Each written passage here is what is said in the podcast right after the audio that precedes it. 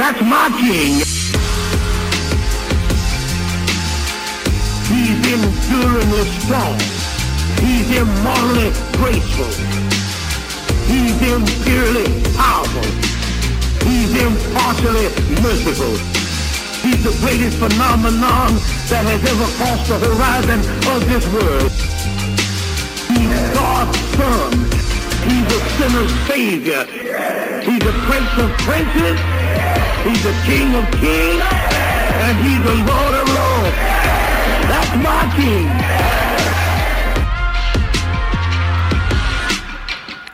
All right, church, it's good to see all of you this morning. Let me tell you, first service was absolutely full this morning, so it is good to see that we're starting to recover from COVID, and as the restrictions are easing, people are finding their way back into church. So we are grateful that uh, all of you have made it here today. We're in the book of Colossians, and I want to echo what John said about our student ministry. What a blessing uh, to see. I was standing there with Miss Joanne, and she just hugged me and said, Isn't it awesome to see those students? And that's our next generation of folks leading today. They're not leaders of tomorrow. Our students have every capacity to lead us today, and what a joy to have them lead us in worship. So continue to pray for Blake and the student ministry and all that God is doing in the hearts and lives of those people. And I just want to thank God that He gave me such a good singing voice, and I passed it to my daughter. So, what a blessing. What a blessing. Um, Colossians chapter 3 is uh, where we're going to be looking this morning. We're going to be looking at verses 1 through 11. And this section of Colossians represents a change that we see in uh, most of the books that Paul wrote. In the Pauline writings, uh, what we find is that he spends a lot of the first part of the book, really, uh, generally almost half of the book, kind of setting down the theology of what he's trying to say. He's trying to help us understand that this is the truth of the gospel. This is the truth about Jesus. This is the truth that has been uh, all throughout Scripture and has been pointing to this moment. Because if we have our theology right, and the reason it's important is if our theology isn't right, then our behavior won't be right. You know, we live out what we believe, correct? So, what we truly believe, that's how we live. And so, you got to get what you think first and, and what we should understand to be truth and what we should understand to be knowledge. We've got to start there. And then, once we get that basis for understanding and knowledge and the foundation is built, now we can come behind and it starts to change the way that we live. So, Paul began the book this way. And as we get to chapter three, we're going to see the transition to, to not so much theological as it's going to be the practical way that we live. Now that he has taught us these things, the question kind of becomes so what now? So, what does this mean for me? We know the truth now. How does that truth play itself out in the rest of my life? And so, today we're going to talk about the issue of change. Because Jesus Christ is supreme, because of everything that he has said to this point, as we've studied the book of Colossians, remember, he said, We are complete in Jesus Christ, meaning that everything that we need, we have. Everything that God promised, He has accomplished through His death, burial, and resurrection. And He will fulfill every promise that's left out there. We are complete in Jesus. The Bible says that He has made us alive. The Bible says, and literally, I mean, just the chapter before, the Bible says things like He has given to us salvation and He has given to us new life. And so, if we believe that to be true, it's going to change things about the way that we live and how we move going forward. So let me read to you what he begins to share with us in chapter 3. He says, therefore, okay, now we remember when it starts that way, you got to look back. It, it is building. He's building in this book. And, and really, Colossians is kind of a, an interesting book. It has therefore in there a ton. How many y'all like pizza? You ever bite into a pizza? And when you bite into it, you start to pull back and all the cheese comes off? That's what Colossians is like, okay? It literally, it's all tied together. And when you're reading, you've got to be thinking about what's been said before, because we're going to get a couple therefores right here in today's text, okay? So he starts off, therefore, so because we've said all these things, if you have been raised up with Christ, underline if, because that's not if the way you think of it in English, it's since. Not if, since we have been raised up with Jesus Christ. That's the essence of that word if. Keep seeking things above where Christ is, seated at the right hand of God. Set your mind on the things above, not on the things of the earth, for you have died and your life is hidden with Christ in God. When Christ who is our life is revealed, then you will also then you also will be revealed with him in glory. Therefore, so because of what we just said in the first four verses. Consider the members of your earthly body as dead to immorality, to impurity, to passion, evil, desire, and greed, which amounts to idolatry. For it is because of these things that the wrath of God will come upon the sons of disobedience. And in them you also once walked when you were living in them, but now you also put them all aside anger, wrath, malice, slander, and abusive speech from your mouth. Do not lie to one another, since you laid aside the old self with its evil practices, and you've put on the new self, who is being renewed uh, to a true knowledge according to the image of the one who created him. A renewal that, uh, in which there is no distinction between Greek or Jew, circumcised and uncircumcised, barbarian, Scythian, slave, freeman, but Christ is all in all. This morning, let's start by talking about the foundation for change. Folks, I want you to leave this place knowing one thing change is possible because of Jesus.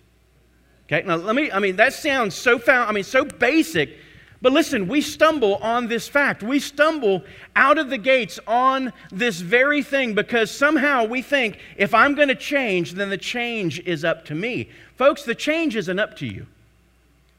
The change ultimately is because of Jesus Christ, because of what he's done. The first four things that we're going to read in these first four verses, they are the foundation for change. If these things weren't true, we would not have any hope of change.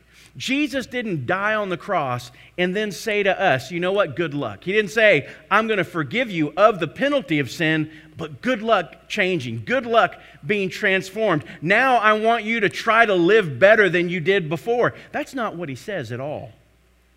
What he says is, if you have identified yourself with me, the power of the death, burial, and resurrection of Jesus Christ is now part of you.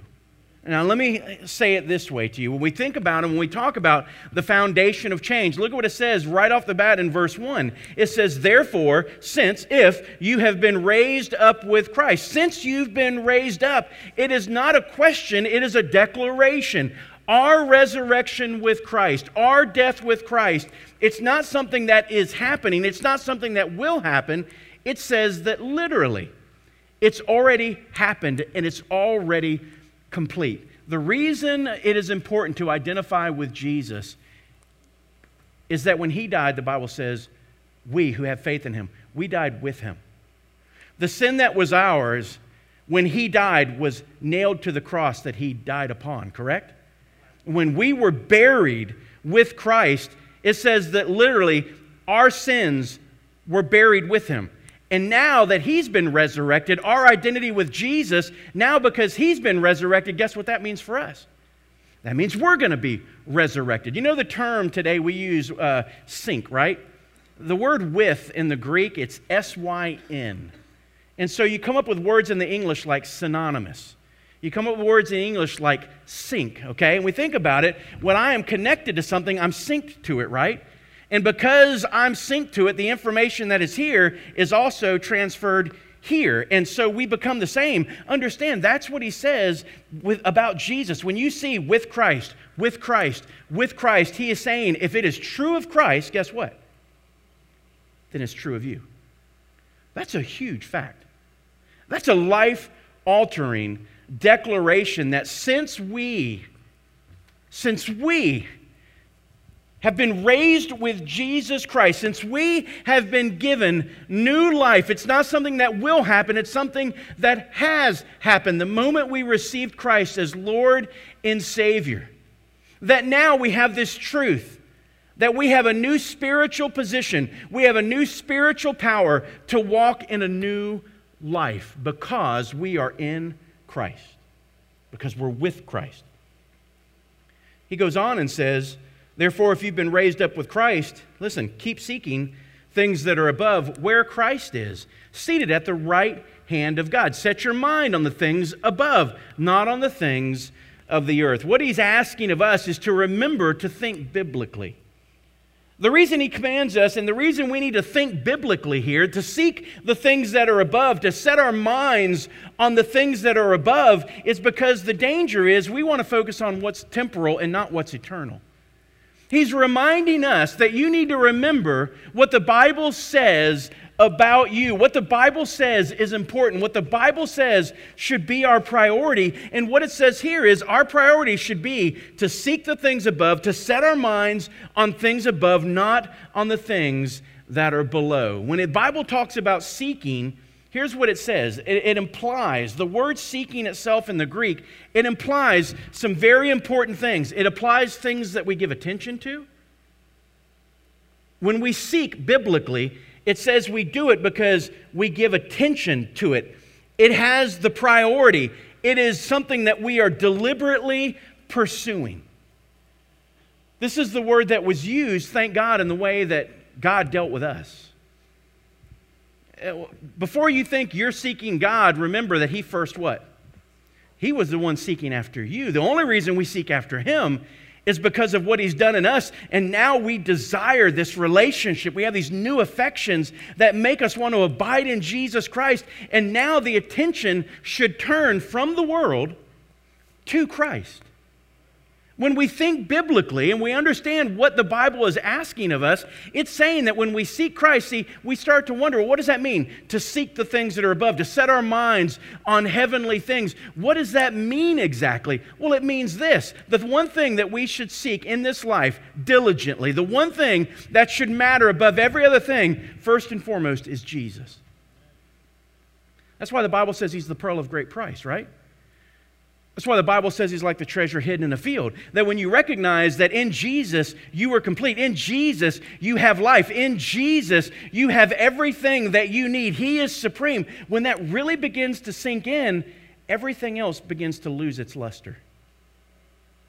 And now your attention is focused on Jesus. Let me ask you a question How diligently do you seek Jesus day to day? Because if we're talking about biblically what Jesus did for us, remember, he said, You were like sheep, and I was the shepherd, and though I had 99, I was missing one. And what did it say that he did? He left the 99 and he sought until he found you and me. He said, If it's like a coin, guess what?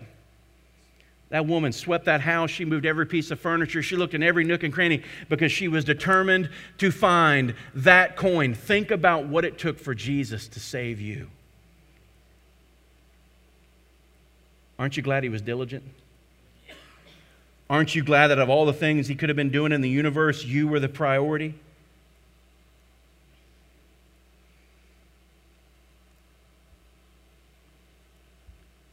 If we're going to seek things above, that begins with recognizing that we're ultimately seeking Jesus, the one who is risen, the one who is alive, the one who made us complete, the one who has saved us. And listen, the one who is our life. Isn't that what verse 3 and 4 begins to say?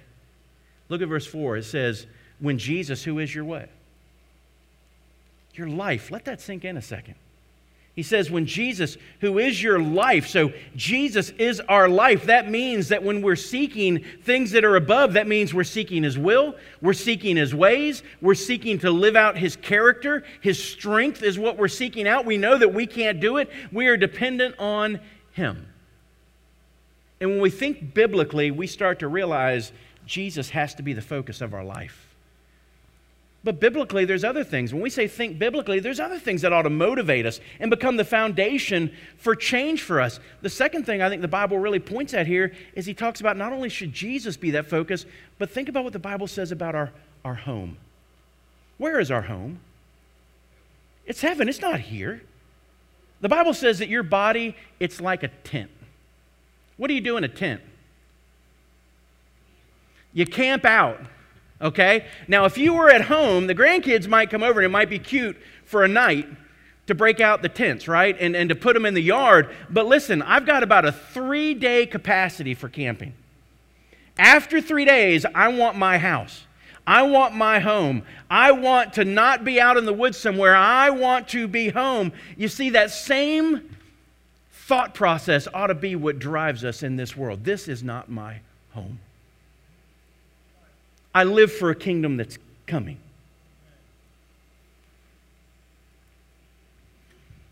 It's not just Jesus and the understanding that, hey, this isn't our home. We are not citizens of earth, we are citizens of heaven.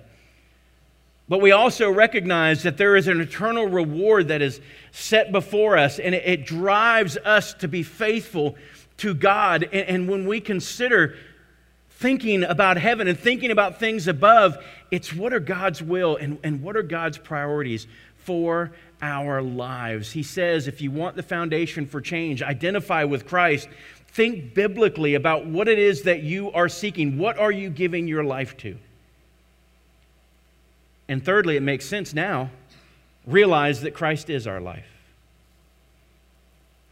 Realize that Christ is our life. I'm, I'm going to put it real simple. What, the way and the way I've understood the way that I'm supposed to live and to see Christ bring about the change that he wants to bring about in me is, is simply this I realize I live for his pleasure.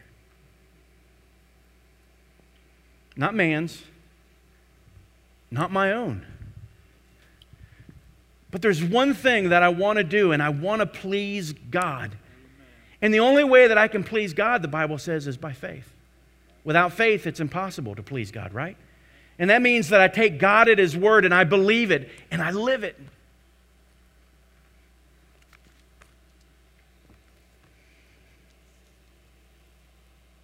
Most of us misunderstand what it really means to, that, that, that Christ is our life. When it talks about that, it means that He has become our fixed mindset. He is the one thing, the one person that we live for. And the reality is, most of us as believers, here is the issue in our life. If we were to talk about Jesus and be honest, Jesus is a part of our life. That's very different than what this talks about. The real foundation for change is not that Jesus will be a part of our life, He is our life.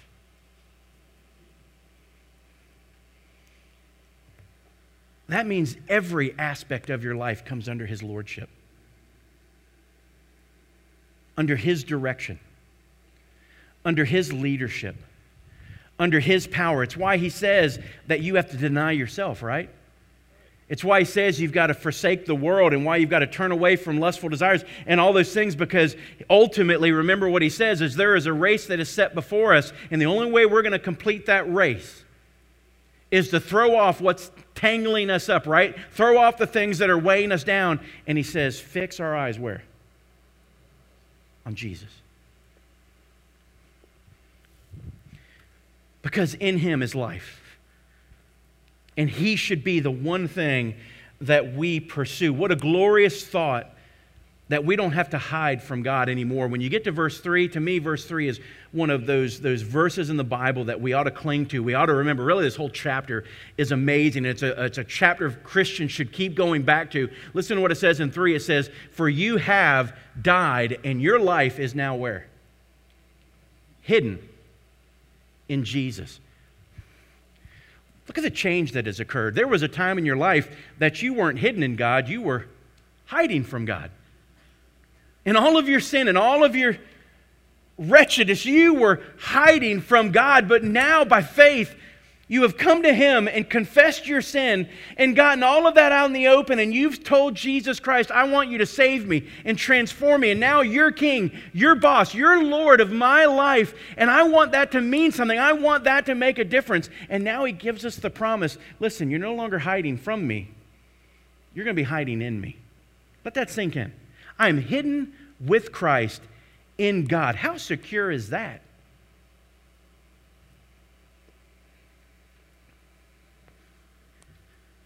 I am hidden with Jesus Christ in God.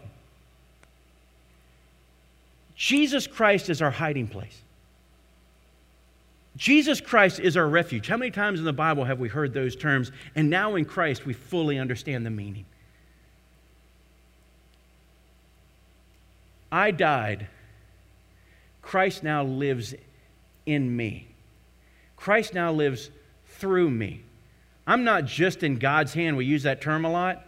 Listen, I am hidden with Christ in God. Whew. How are you going to get to me in there?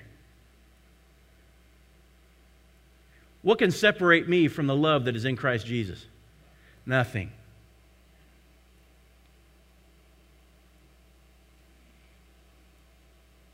Corrie ten Boom had it right.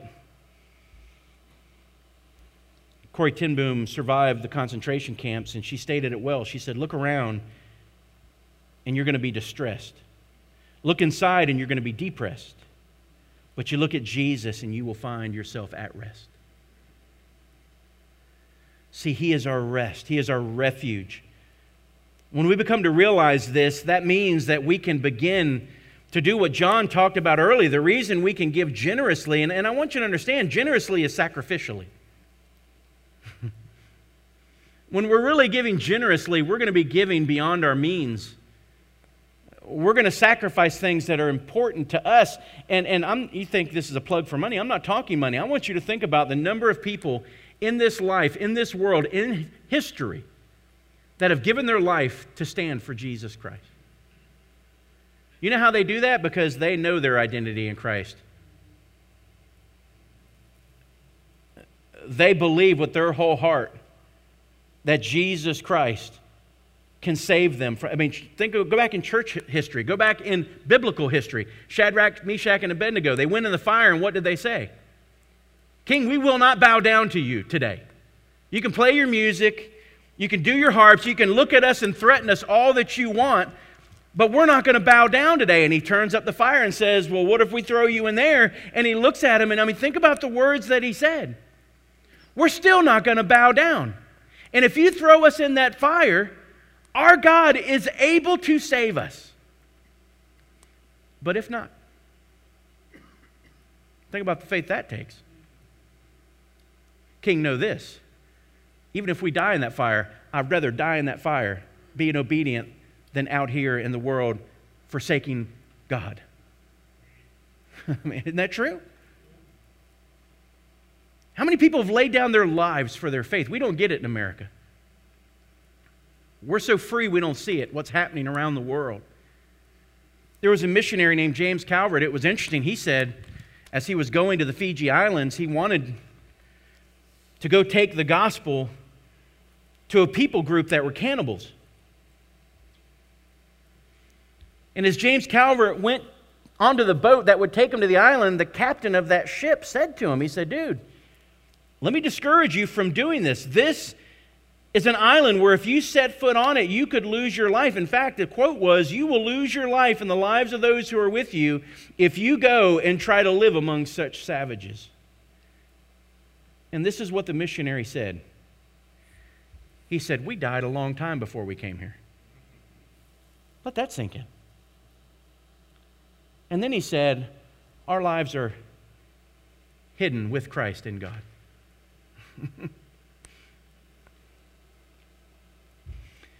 you see, there's a reality that as we live in this world, uh, if we're in Christ, we have a lifeline. Um, Tarpon Springs, I grew up in Florida. One of the things about Tarpon Springs, you see it in shows like Bering Sea Gold. I just like those gold shows. I don't know why. But as you watch shows like that, it's interesting because if I was going to scuba dive, I'd want to be in a self contained unit. You know what I mean? Let me swim around. It's interesting because some divers, they still utilize dive units that basically you're tethered to a ship.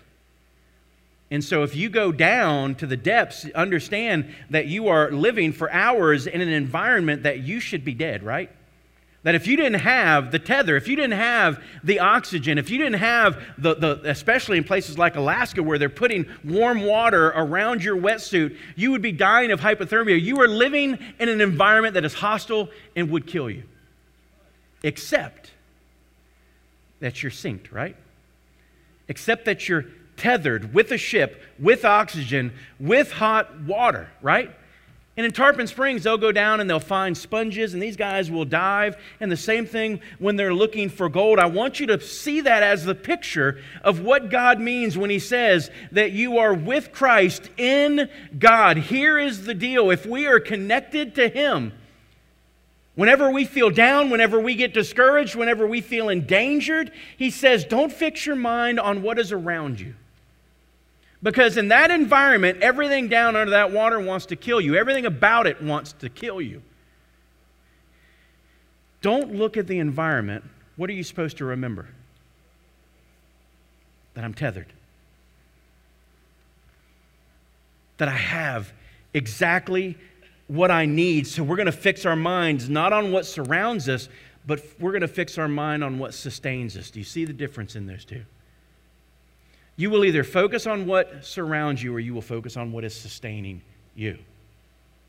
Because if we're connected to Christ, we aren't only going to survive, we are going to triumph. And then he goes on and says, live in expectation of his return. I love this section because it says, In him, when Christ, who is our life, is revealed, then you also will be what? With him again. Okay? So I want you to get the picture here. We always think about Jesus' return, and we forget that there is a, a part of it that is amazing when we talk about his return. He says, Then Jesus will come again, and he will be revealed in all of his glory, right? But he says, you know what? If you want a foundation for change, remember the second coming of Jesus. Remember that this king who died for us and was risen and now has ascended to heaven, he is coming back, isn't he? And you know what the promise is? The promise is that I started a work in you and I will be faithful to complete it. And every day that you live, I'm going to make you more and more and more and more like Jesus. I am shaping you. And he says, and then that glorious day when I return, guess who's going to be with him? Whew. Let that sink in. And you know what it says? What we are in Christ will suddenly be revealed. You see, right now, if you know me well enough, like if you're my wife, if you're my kids, if you're a close friend, you realize that the pastor isn't perfect. Neither are any of you. That everybody in this room, we got warts, don't we? We got struggles. We got issues. We got sins. And there is that part of us that is like, oh my gosh, I don't want God to reveal me as I am right now. Like, like the light scares us still sometimes, right? But he says, you know what? There is a day coming when I'm going to change all of that and what I said about you back here will be realized fully over here. And right now, he's saying, Trust me, believe me, it will happen. So keep living as if it's already happened. The coming again of Jesus ought to motivate us and be a foundation for this change.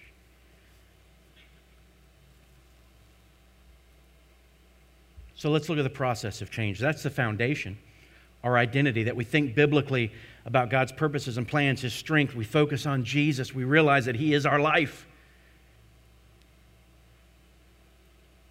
We live in expectation of His return, but what about the process of change? Here we're going to go from, here's a therefore in verse 1, we're going to hit a therefore in verse 5.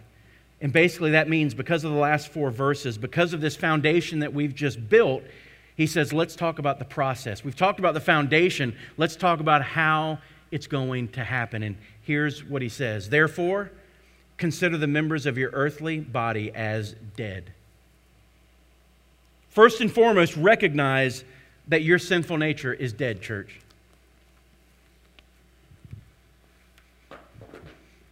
I want to let that sink in. Think about those words. God just told you that you need to reckon you need to come to grips. You need to square up your account and realize that this is a true statement.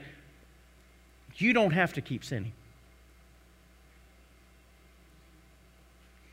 Most of us in this room that live defeated Christian lives, it's on that very basis right there. From the start, we start to make excuses and say, well, it's just the way that I am. I'm Irish, I have a temper. I'm mean, I have red hair. Any redheads in here? I don't have a redhead in my home. That's why I use that illustration. I'm not going to pay for that later. I mean, think about all the excuses that we make in this life. Well, you know what? If you knew how I was raised, if you knew this, if you knew that, on and on and on we go and we make excuses for our sin when what God says is recognize that your sinful nature is dead. Because in Christ, we're hidden in Him, aren't we? In God. That He's saved us, not just from the penalty of sin, but the power of sin. The Bible says and makes clear we aren't slaves to sin anymore. We are slaves to what? To righteousness. Those aren't my words. I'm not making something up that's going to make it harder for you. He's saying, live out your faith. Live like you say that you believe. If you believe verses 1 through 4, then he said, let's put it into practice in verse 5. Recognize that your sinful nature is dead. Now, that doesn't mean that your sinful nature isn't going to tr- keep trying to resurrect itself. And the quickest way for it to resurrect itself is for you to feed your sinful nature. Garbage in, garbage out, right? Uh, when it says that your sinful nature is dead, what it's talking about is its influence. It's not talking about death in the way that you're thinking about it, dead once for all, and, and as like it's not even there anymore. But dead, reckon it dead as in it has no control over you. You are free from its power. You are free from its control. It means to deaden, to, debri- to deprive of force, to, to lose its vigor. It means that we're no longer under sin's power. For sin, as far as it's concerned, it is game over. The question is do you believe that? Because if you don't, then you are going to struggle out of the gate to change. Consider yourselves dead to sin. Consider the members of your earthly body as dead to things. And he says, What are we dead to? Well, he gives you a list of those things. He says that we're dead to immorality, to impurity, to passion, to evil, to desire and greed. He's going to give us two groupings of sins here. Uh, you can call them vices if you want.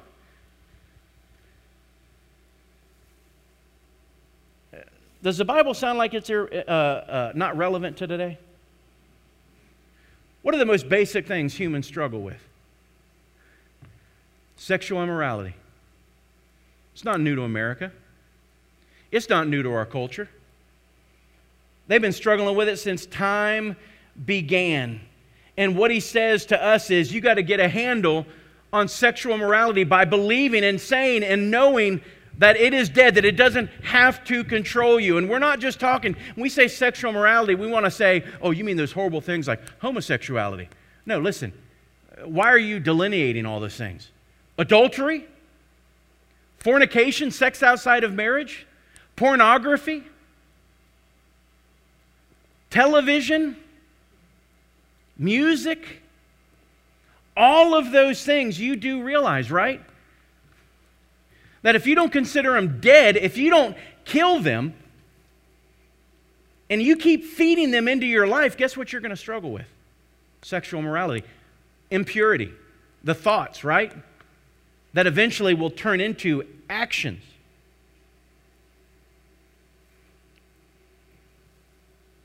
Folks, when we say sexual morality, it hits everybody in this room. Statistically, 70% of everybody in this room has very recently in their past or is currently struggling with some form of pornography. Let those statistics sink in.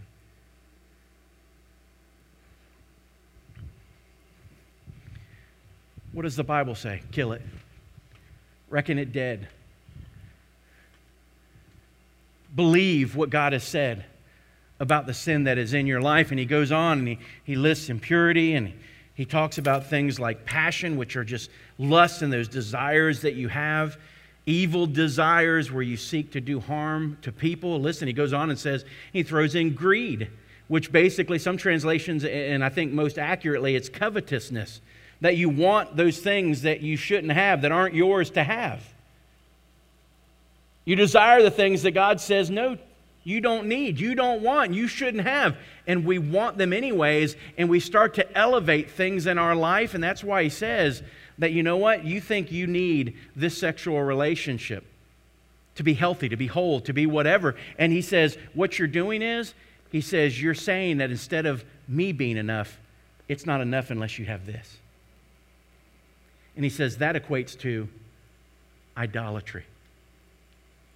When you say, I need Jesus plus, you're in the realm of idolatry. Whatever becomes the source of your satisfaction, your enjoyment, your pleasure, whatever it is that you say, I have to have this to be happy, he's saying you're setting yourself up for idolatry.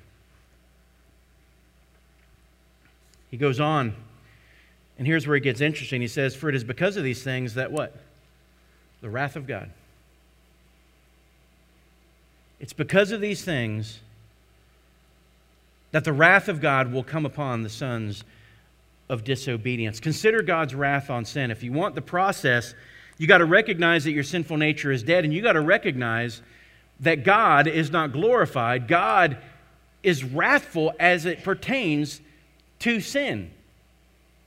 Uh, we just want to focus on the love part of God. We just want to focus on the part of God where He forgives. We'll understand that there is most of the world out there that they don't sit under His love. They don't sit under, right? They haven't received that pardon. They haven't received that forgiveness. They are under condemnation. They are under the wrath of God. When they enter into eternity without Jesus, they won't know Him as a loving Father. They won't know Him as a sacrificial King. They will know Him as a wrathful judge.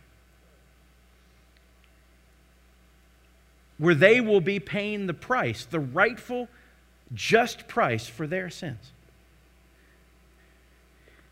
And he says, You're living in a way. He says, What needs to change is you need to remember this is what I died for so that you would be free. If you need a motivation and a process for change, then think about it. These are the things that are bringing about the wrath of God, not just one day in eternity, but right now. Go back over to Romans. You have to look at the whole Bible. It looks like he's talking about towards the end, but read Romans 1. It says that God's wrath is already being poured out. Sin has consequences, doesn't it? Devastating consequences, not just for one person, but sometimes for whole nations,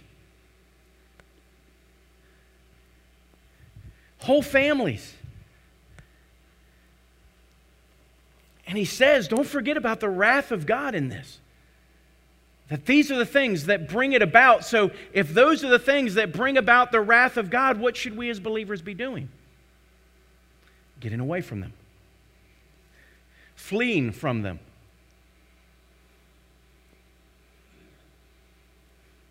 Instead, we just say, Where's the line? And what do we do?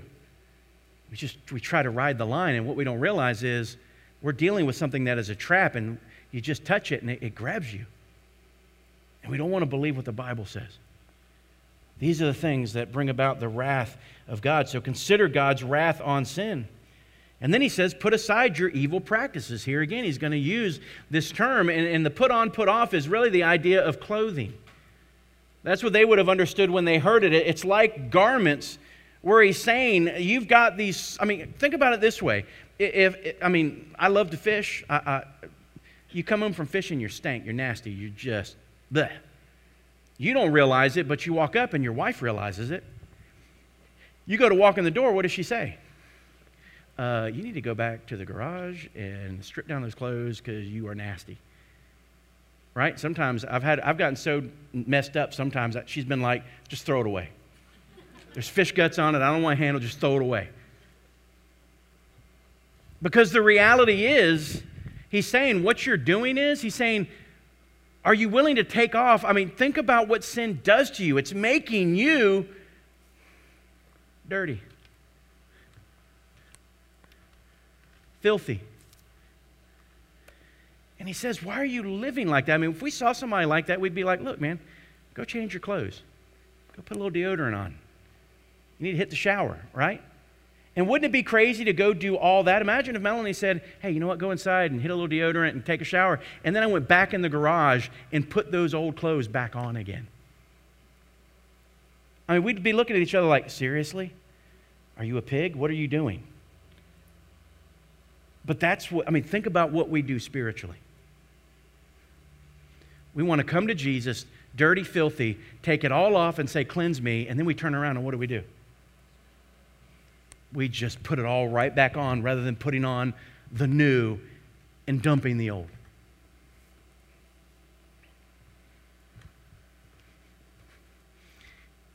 And he says, You've got to put aside your evil practices. And he lists some of them. He says that not only is it the sensual stuff and the greed that you deal with, but he also goes on and says, But you got to put them all aside. Anger, right? This is the way we relate to other people. This is an issue more of our hearts, and it starts kind of on the inside, where the other ones were kind of the outer things. He says, Listen, it's anger, it's wrath. It's malice where you want to do things to people and you have this hatred that drives you to want to hurt them. Slander, abusive speech. He says you have to remove them from your mouth. He says don't lie to one another.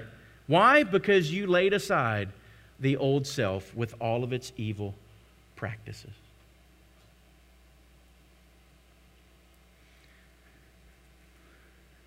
Recognize it can't control you realize that these things are the things that bring about the wrath of God. And then he says, set them aside because they're nasty, they're dirty. They keep you from being clean and holy, and you've got to set them aside. Put off, another way to say it is, put off all that is inconsistent with the new identity that you have in Jesus. Put off all that is inconsistent with the new identity that we have in Christ Jesus, which is all of these things that we just talked about. He's basically going to say that you can't say, I have Jesus, know Jesus, love Jesus, and I'm following Jesus with my whole heart, and these things be present.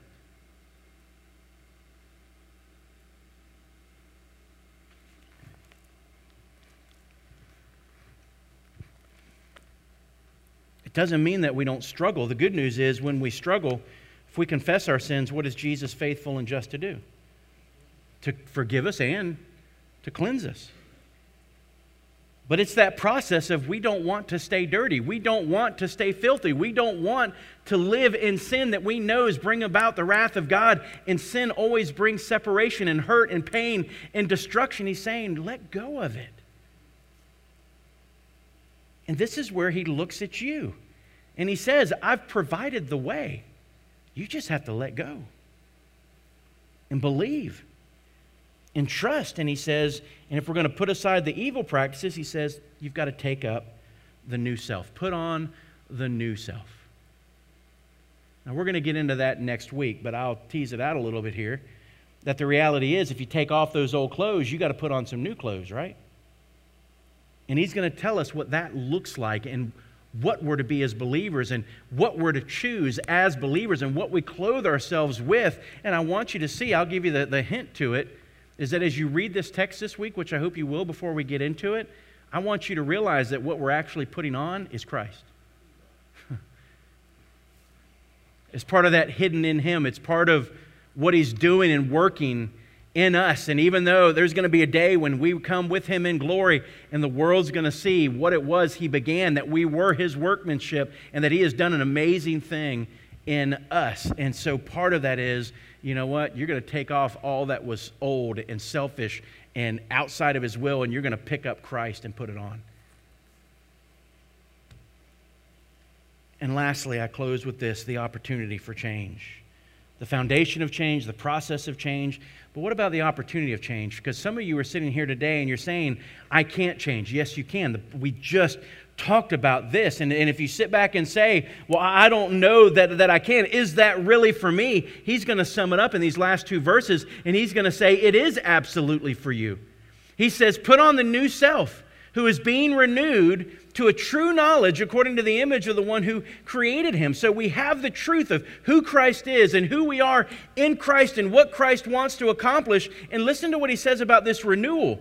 He says, He will renew you, and it is a renewal in which there is no distinction between Greek or Jew, circumcised, uncircumcised, barbarian, Scythian, slave, freeman. What he's saying is that this change, it number one, it comes through Christ. But number two, it is offered to everyone. There is not a person in this room, if they are His, that you can't change.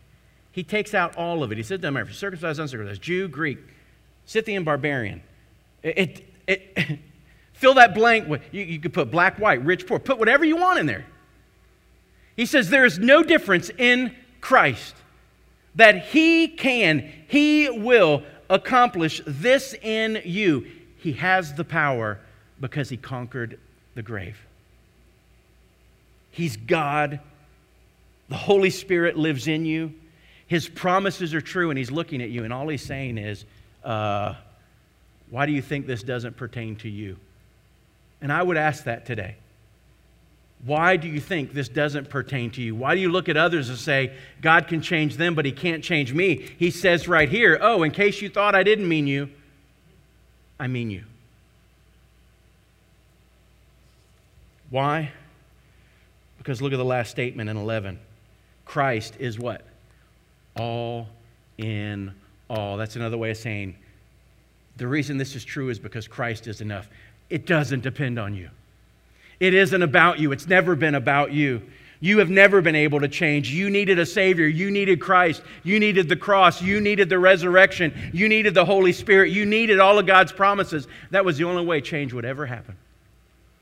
And Christ is saying, and I am willing to give it to you if you will come to me in faith, trusting, and believing that you know what? Jesus, you are enough. You will make it happen. You have the power to change me. And so I'm putting all of my hope and all of my faith in that truth. As the musicians are coming, I just want to close with this quote from A.W. Tozer. A.W. Tozer gave us this quote back in the 1960s. Listen to it. He said, Religion today is not transforming people.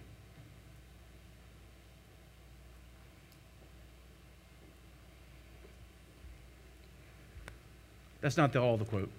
Hang on. Isn't that what it seems like? For all the churches, for all the discipleship classes, for all the opportunities, the missions, the everything, Today, as much as ever in America, you look at the church, you look at religion,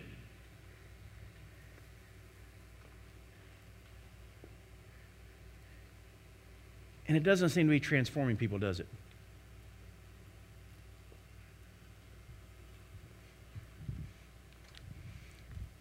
It's because their eyes aren't on Jesus. Somewhere along the line our churches, the Word of God stopped being preached. You are fortunate to be in a church where for years and years before I was here, and hopefully years and years after I'm here, that the Word of God is faithfully preached from these pulpits. That ain't, that's not the case across America. That churches like this church hold to the truth of God, that it doesn't matter how culture shifts, they continue to hold the line. Because that's not always the case in our churches across this land. And the reality is, it is becoming aware and more aware. This was in the 60s. Religion today is not transforming people. Listen to what he said. Rather, it is being transformed by the people. So the people are transforming the religion, not religion, the people. Listen to how he finished.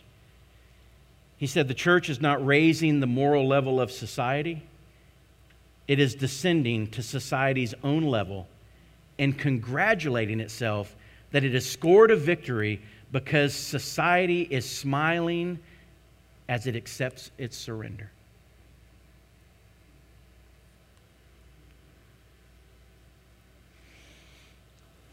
Folks, that was the 1960s. What would he say today?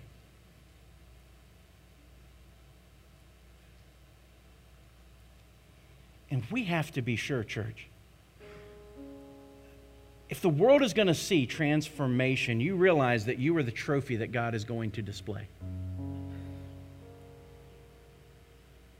Out of all the ways that God could have received glory for himself, he actually took you and he made you into his image and his likeness. And we went and we screwed it all up.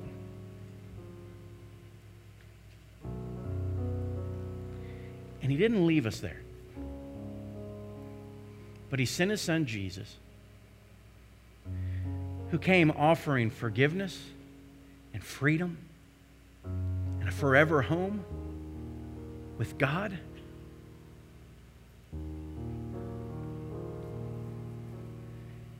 And he said to us, All that's been lost, I can recreate again. Where you don't seem to display my glory at all anymore, I will change you and transform you if you will let me. And I will once again receive glory, worship, praise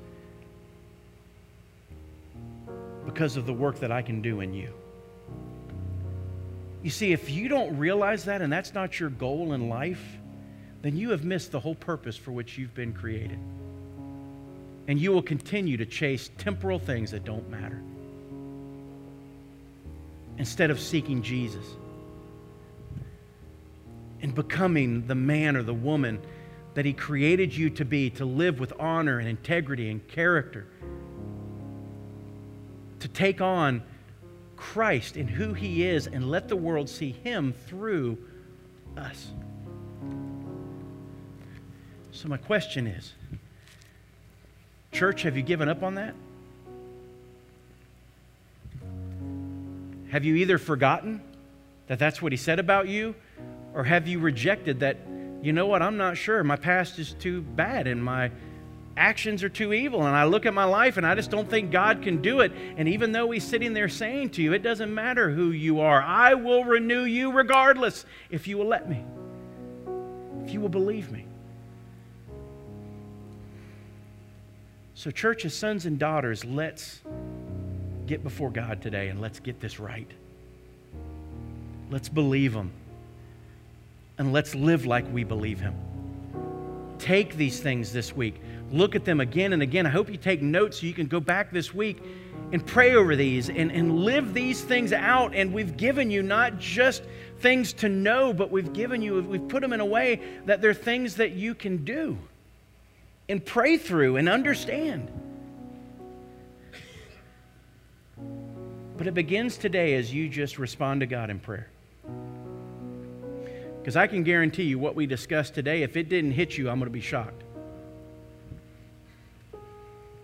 If you have no place in that conversation today, I'm going to be shocked. I need you to come to me because I want you to take my place and lead this church.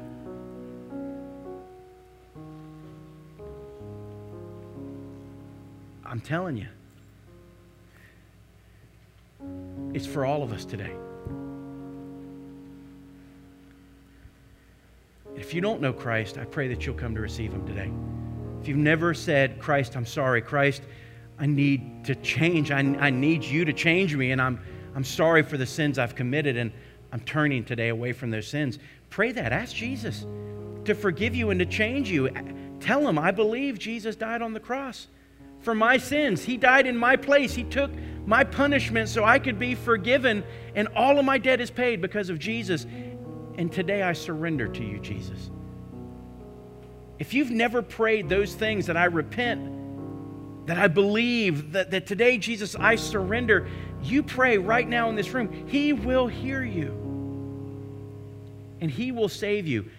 If anyone calls upon the name of the Lord, you know what the Bible says? He will be saved. Confess with your mouth the Lord Jesus Christ. Believe in your heart that God raised him from the dead. And guess what? You'll be saved. Father, we just pray today that you would move in our midst. Lord, that you would find your people repenting. Those that don't know you, repenting. Those that have wandered far from you, repenting. Lord, remind us that you were the one who sought us first. That the greatest thing that will make heaven rejoice is when a prodigal comes home. When a sheep that's lost is found, when that coin was found, Lord, that is what set heaven celebrating. That's when the party broke out. And so, Father, this isn't a moment that we should shy away from, it's a moment that we should run to. because you will be waiting just like that father, looking for our return, and you will receive us, and you will restore us.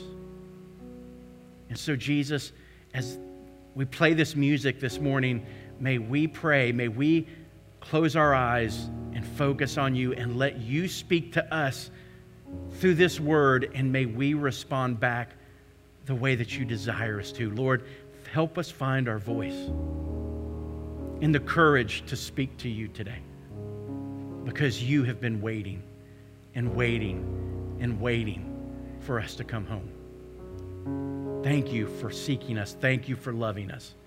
Thank you for this moment where we hear your voice so clearly. In Jesus' name we pray. Amen. That's my king. He's enduringly strong. He's immortally graceful. He's imperially powerful. He's impartially merciful. He's the greatest phenomenon that has ever crossed the horizon of this world. He's God's son.